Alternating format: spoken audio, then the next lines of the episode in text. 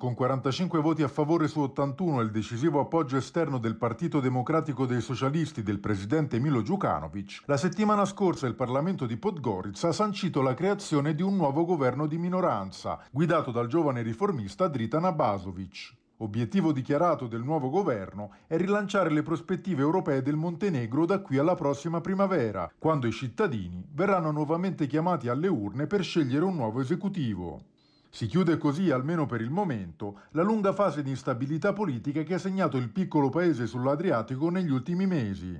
Lo scorso 4 febbraio l'esecutivo di Zdravko Krivokapic aveva infatti terminato il suo complicato percorso politico dopo un voto di sfiducia, appoggiato dallo stesso Abasovic, fino ad allora partner di governo.